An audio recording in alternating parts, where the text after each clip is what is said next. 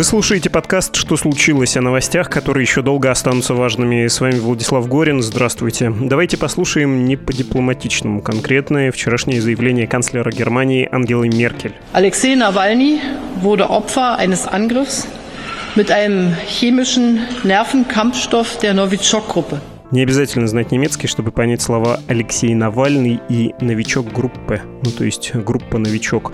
Дословно и по-русски фрагмент заявления Меркель звучит так.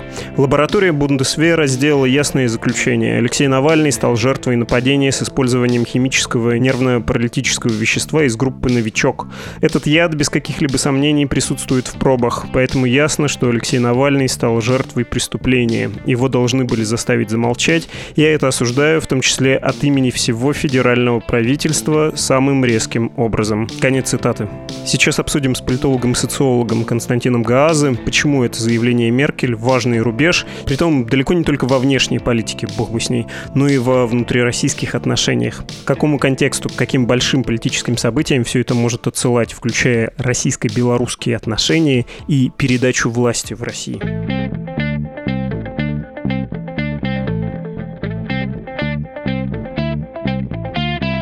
Константин Газа, социолог, с нами. Здравствуйте, Константин. Здравствуйте. После вчерашнего заявления германских властей была российская официальная и полуофициальная, я про государственные СМИ, реакции. Но надо зафиксировать, наверное, что сейчас есть ясный политический факт насчет отравления Навального. Вы бы его как описали, этот факт? Я бы его описал как очевидное некоторое непонимание главного российского партнера в Европе, Германии, чего у нас тут вообще происходит. Вот если взять вот эту вот кремлевскую логику, а Путину невыгодно, чтобы Навального отравляли, то давайте эту же логику применим к Меркель. И скажем, а вот ей вообще выгодно, чтобы Навального отравляли, и чтобы у нее вот так вот вдруг в столице, значит, оказывался лидер российской оппозиции, отравленный новичком. Нет, ей это совершенно невыгодно, и в том числе из-за Северного потока, но не только из-за Северного потока. Поэтому я не верю в какую бы то ни было политическую ангажированность немецких властей, что они делают это под давлением, потому что американцы сказали, или Вашингтонский обком сказал, или еще чего-то, или еще чего-то. То есть у них, очевидно, есть некоторые данные. Они их пока, правда, не показали, они пока сделали только публичное заявление, но вряд ли бы они его сделали без каких бы то ни было данных. У них есть некоторые данные, которые позволяют им задать России вопрос. Ребята, что у вас происходит здесь? Можно сказать, что во внутрироссийских делах э, дело выглядит следующим образом, что на Навального совершено покушение таким же способом, как на Скрипаля, точнее на Скрипалей, и, скорее всего, это могли быть те же самые люди, ну или такие же, в неброских свитерках с паспортами ГРУшной серии. Нет, это очень много посылок. Мы видим, люди, которых обвиняют в отравлении Скрипаля, являются, ну, доказано более или менее, сотрудниками службы внешней разведки или сотрудниками ГРУ. Да, мы как бы не очень понимаем. То есть, в любом случае, это люди, которые работают в органах внешней разведки. Там тяжелый токсин, который убил несколько граждан Соединенного Королевства и чуть было не отправил в могилу Скрипаля и его дочь. Здесь э, мы пока можем сказать, что Навальный отравлен на территории Российской Федерации каким-то токсином, каким-то спецвеществом, каким были вчера спекуляции, что это мог быть А-242, то есть какая-то твердая форма новичка. Ну, то есть, очевидно, это не вещество, которое можно купить в аптеке, вряд ли это вещество, которое можно сделать дома на кухне. Говорить о том, какие собственно, акторы стоят за его отравлением, мне кажется, если мы говорим про юридическую вину, то рано. Если мы говорим про ответственность политическую, то, конечно, политическая ответственность лежит на руководстве страны. Тут надо подчеркнуть эту разницу. Есть юридическая ответственность доказанная, а есть все-таки... Есть доказанная вина когда проведено расследование криминальное, как у Шерлока Холмса, да, и в результате криминального расследования мы знаем, что официантка, которая приносила Навальному чай, коснулась его, значит, у нее на перчатке был нанесен токсин, или кто-то добавил этот токсин в его одежду, или кто-то добавил этот токсин в ручку кресла его место в самолете, да, мы знаем, кто этот человек, мы знаем, кто его нанял, мы знаем, откуда они взяли субстанцию и так далее, и так далее, и так далее. Это юридическая вина. А политическая ответственность – это… Я не хочу использовать слова вроде «атмосфера в стране», да, и так далее, и так далее, но совершенно очевидно, что его не пестицидом отравили, да, и не дихлофосом. Да, то есть это какое-то спецвещество. Он на секундочку находится, как мы выяснили теперь, под 24-часовым э, наблюдением нескольких российских спецслужб. Кто несет ответственность за его жизнь и здоровье? Они и несут. Дальше вопрос, кому это выгодно, который позволяет перекинуть мостик между политической ответственностью и юридической виной. В таких случаях появляется самодавлеющий политический факт, самодавлеющая политическая реальность, которая запускает целую цепочку событий. Я почему-то вот сейчас отвлеченный пример вспоминаю с изменением Олега Кашина, журналиста, когда первое время все думали не на того, на кого думают теперь, а на главу Росмолодежи тогдашнего, на Якименко. И это, в общем, вносило коррективы в внутреннюю политику России. Вот сейчас, подразумевая, что Навального отравили очень специальным веществом. Понятно, кому оно было доступно. Понятно, кто мог это сделать, учитывая круглосуточный контроль над ним со стороны спецслужб. К чему это приведет? К каким последующим действиям и какой реакции? Я не могу спекулировать относительно того, какая была цель потому что мы имеем дело с какой-то цепочкой, видимо, не вполне предвиденных событий, да, вроде посадки в Омске. И коллеги с «Дождя» вот раскопали, что за несколько минут до посадки поступили в аэропорт звонки о том, что аэропорт заминирован. Потом абсолютно беспрецедентное внешнеполитическое давление, связанное с необходимостью вывести Навального из России. Причем я имею в виду не только звонки, я имею в виду в частности и вот это вот беспрецедентное решение ЕСПЧ, которое по сути в рамках судебного производства, в рамках обеспечительной меры сказала человека вывезите. И вот это, это, мне кажется, был самый важный факт, потому что это факт, который уже перебрасывал мостик между политической ответственностью, о которой наверняка говорили те, кто звонил Путину, к юридической вине, потому что неисполнение решения ЕСПЧ – это все-таки проступок государства. Поэтому говорить, чего хотели, хотели, очень сложно. В случае с э, Олегом Кашиным, да, там история заключалась в том, что была придумана какая-то большая схема, которая как бы вроде бы все объясняла, а в итоге, да, дело свелось к перепалке в ЖЖ. Но там все-таки была арматура. Арматура вещь достаточно доступная. А здесь, вот я повторюсь, здесь что-то такое, чего даже вряд ли новосибирские девелоперы, да, могут себе позволить, несмотря на все свои, значит, большие политические связи и связи в спецслужбах, вряд ли может новосибирский девелопер девелопер зайти в управление известной службы на три буквы региональной и сказать, ребят, ну вот вы мне со склада отгрузите, причем вот такого или такого или такого, да, то есть еще посоветуйте, каким травить-то надо. Вот тут как бы средство совершения преступления все-таки настолько специфическое, что мы в большей степени можем спекулировать, фантазировать, но все-таки, как мне кажется, с большими основаниями. Потому что, ну, в конце концов, да, действительно, с ним пресс-секретарь, с Навальным я имею в виду, с ним личный помощник, он вокруг окружении сторонников, ну, с зеленкой-то был инцидент. То есть тут очевидно, тут что-то совсем другое. И какой новой реальности это нас приводит, к каким последствиям? Я все хочу вас в эту сторону подтолкнуть. А какие последствия? Тот, кто это сделал, сейчас находится в намного более защищенной позиции, чем в день отравления. Потому что в день отравления можно было сказать, что возможно криминальное расследование, что возможно проведение нормальных каких-то следственных действий, а сейчас уже этого абсолютно точно не будет. Самолет помыли, где одежда Навального мы не знаем, где его чемодан. Вот эти вот записи с видеокамер, которые внезапно вдруг тут же, да, то есть в течение там 40 минут после того, как самолет сел в Омске, появились в телеграм-каналах. Я не уверен, что есть какие-то другие записи. И что самое главное, теперь это уже не вопрос, как, например, в случае с Немцовым, да, кто здесь нарушает дисциплину, кто это себе такое позволяет. А здесь уже вопрос так называемого внешнеполитического престижа. А это значит, что и МИД, и Кремль так и будут продолжать включать дурака и говорить, а где ваши данные, покажите ваши данные. Формулу покажите, вещество, я не знаю, кровь дайте нам, дайте нам еще кровь, мы еще посмотрим, а у нас в крови ничего нет. Понимаете, да? То есть здесь уже речь не идет о наказании виновных. Здесь уже теперь речь идет о защите внешнеполитического престижа.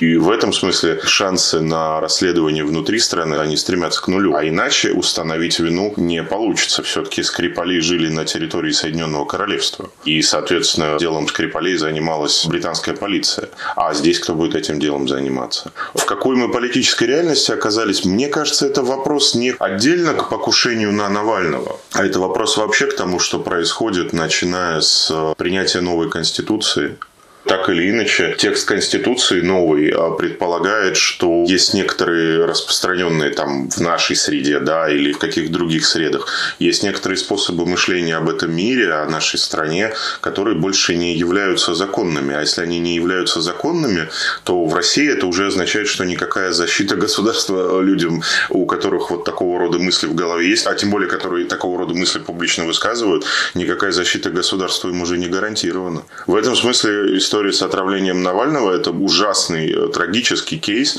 но это кейс в цепи других кейсов, где и дело Галяминой, и история про некоторую зачистку образовательного пространства и так далее, и так далее.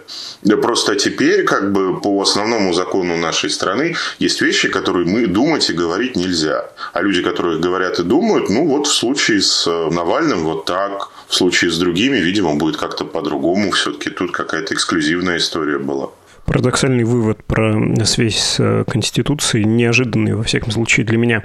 А есть у меня соображение, что вы упоминали дело Немцова, что это, наоборот, выглядит не какой-то новой реакцией, а скорее дряхлением путинского режима личной власти. И раньше он мог себе позволить инкорпорировать своих оппонентов, например, Никиту Белых, да, неважно, чем кончилась эта история, мог открыто преследовать их, демонстративно, я бы сказал. И даже случай Немцова укладывается в это демонстративное демонстративные преследования, демонстративное насилие. Мог позволить себе не замечать, ну, даже не называя по имени, ну, как бы терпеть. А вот сейчас не может. И сейчас нужно завести на депутата Галямину дело, чтобы она не имела возможности продолжить политическую карьеру. Нужно, может быть, что-то сделать с Навальным в рамках вот этой вот такой широкой системы. Вам тоже кажется, что это проявление слабости или нет? Я не понимаю о слабости кого или чего мы говорим. Если говорить о режиме личной власти, то источником ее слабости является то, что президент продолжает сидеть на карантине, и все те буквально практические способы решения бесконечного количества конфликтов в элите, которые раньше ему были доступны, когда можно было лично встретиться, переговорить, поймать его на мероприятии на каком-то, этого больше ничего нет. Это источник личной слабости Владимира Путина как руководителя государства.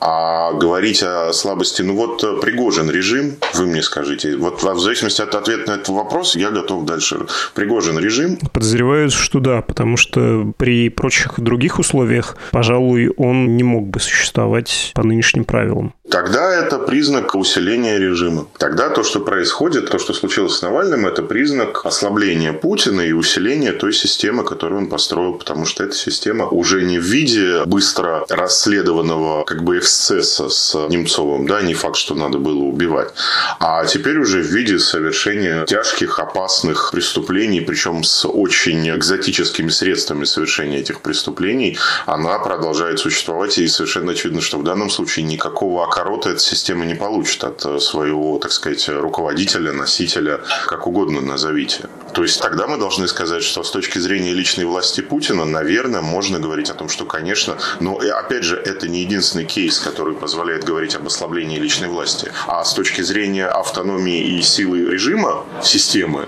то наоборот, вот и так теперь можно. То есть раньше можно было просто нанимать чоповцев или бойцов ММА, чтобы они давали по башке экоактивистам, которые мешают строить лесопарки. А теперь вот можно главного оппозиционного политика, как бы он по должности главной оппозиционной политик страны. Теперь можно вот главного оппозиционного политика страны отравить неизвестной опасной субстанцией, и абсолютно очевидно, что это сойдет с рук. И не факт, что это как-то координировалось принималось коллективное решение. Чтобы это координировалось, ну, на это нужно какое-то решение. То есть, если это спланированная операция спецслужб, то это значит, что где-то сидит прапорщик в каком-то спецхране, у этого прапорщика там лежит книга выдачи спецвеществ, и там в этой книге стоит подпись, приложен, значит, талончик на получение спецвещества, там стоят подписи. То есть, это значит, что эту историю, если это государственное решение, да, если это, говоря американским языком, black op, то есть, там же есть какие-то бумажные следы от такого рода деятельности. Если это скоординированный акт государства, то значит где-то вот лежит, кто-то под этим подписался, кто-то за это проголосовал, кто-то получил это на руки, кому-то командировочные оформили, да, а вот как мы узнали, да, кто занимался историей с э, ДНР, да, вот человек летал просто регулярными рейсами, командировочные себе оформлял, вот суть по расследованию BBC. Тут как бы тогда такая же должна быть история. Поэтому, скорее всего, нет. Скорее всего, речь идет о том, что кому-то по каким-то причинам, там, из тех 20-50 людей, которые, скажем так, могут иметь доступ к инфраструктуре, которая может такие штуки делать, вот кому-то показалось, что это будет правильно и своевременно. И никакого там решения, никакого голосования за этим нет, а просто кто-то решил, что ну вот могу, пора, давайте. Зафиксировали некоторый разнос системы, э, опишем это так, совсем коротко и утрированно. С точки зрения того, кто и управляет, да, разнос. С точки зрения самой системы нет, наоборот.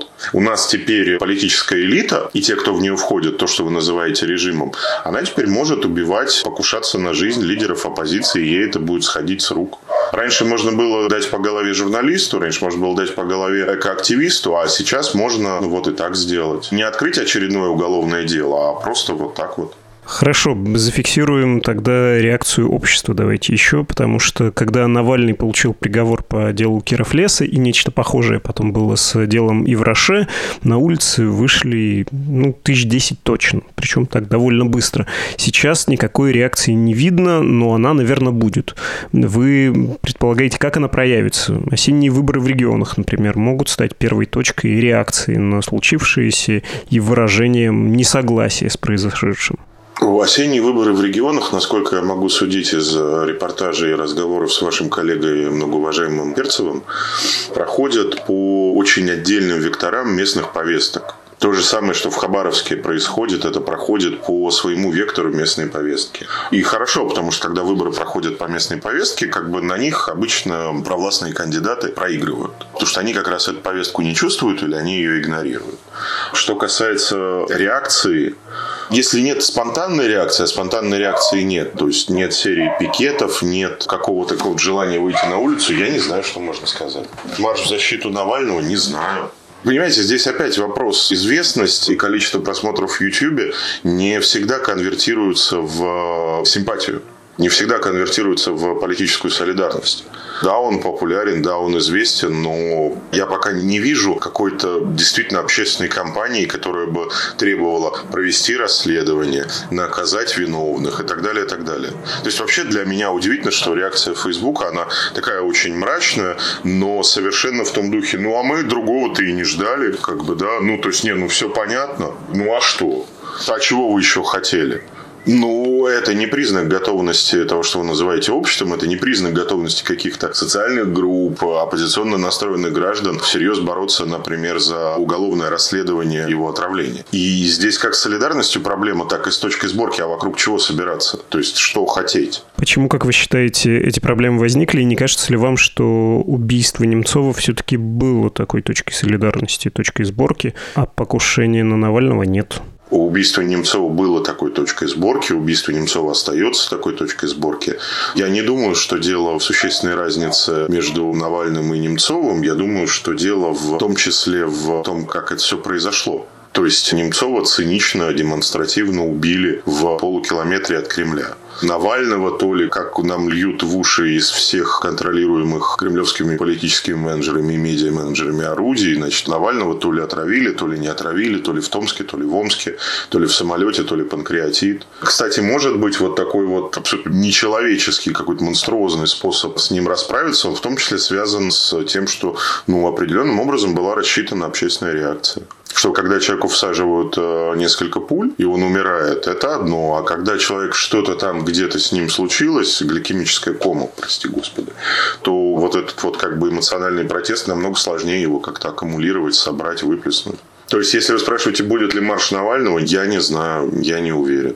Поразительно, ну, потому что, кажется, сейчас это выглядит все это неудавшейся спецоперацией, очень специфической, не рассчитанной на демонстративный эффект, но, тем не менее, себя обнаруживающий, и при этом никакой нет общественной реакции.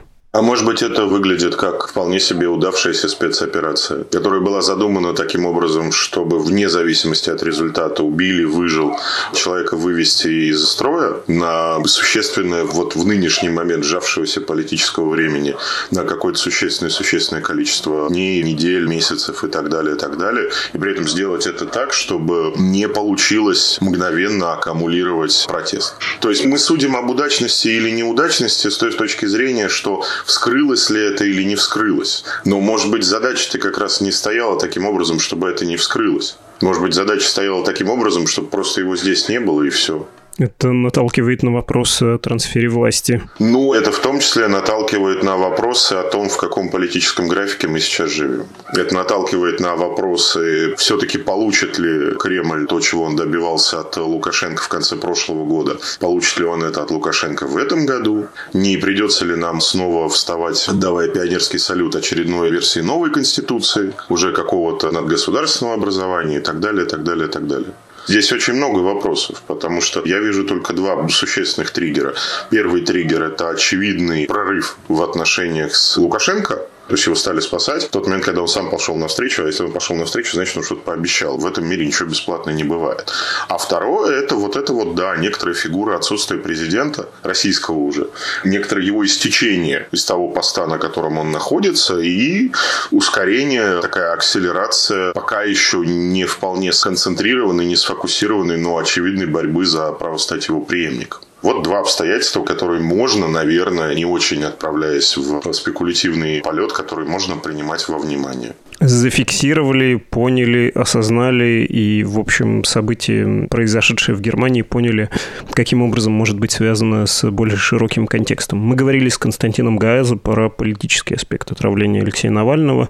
Это, повторю, по версии немецких властей при помощи вещества группы «Новичок» было сделано. И подчеркну, что политический аспект. Если вам интересен химический, советую на сайте «Медузы» почитать материалы с мнением экспертов об ингибиторах холина стеразы, или как там это называется. Спасибо, Константин. Спасибо большое.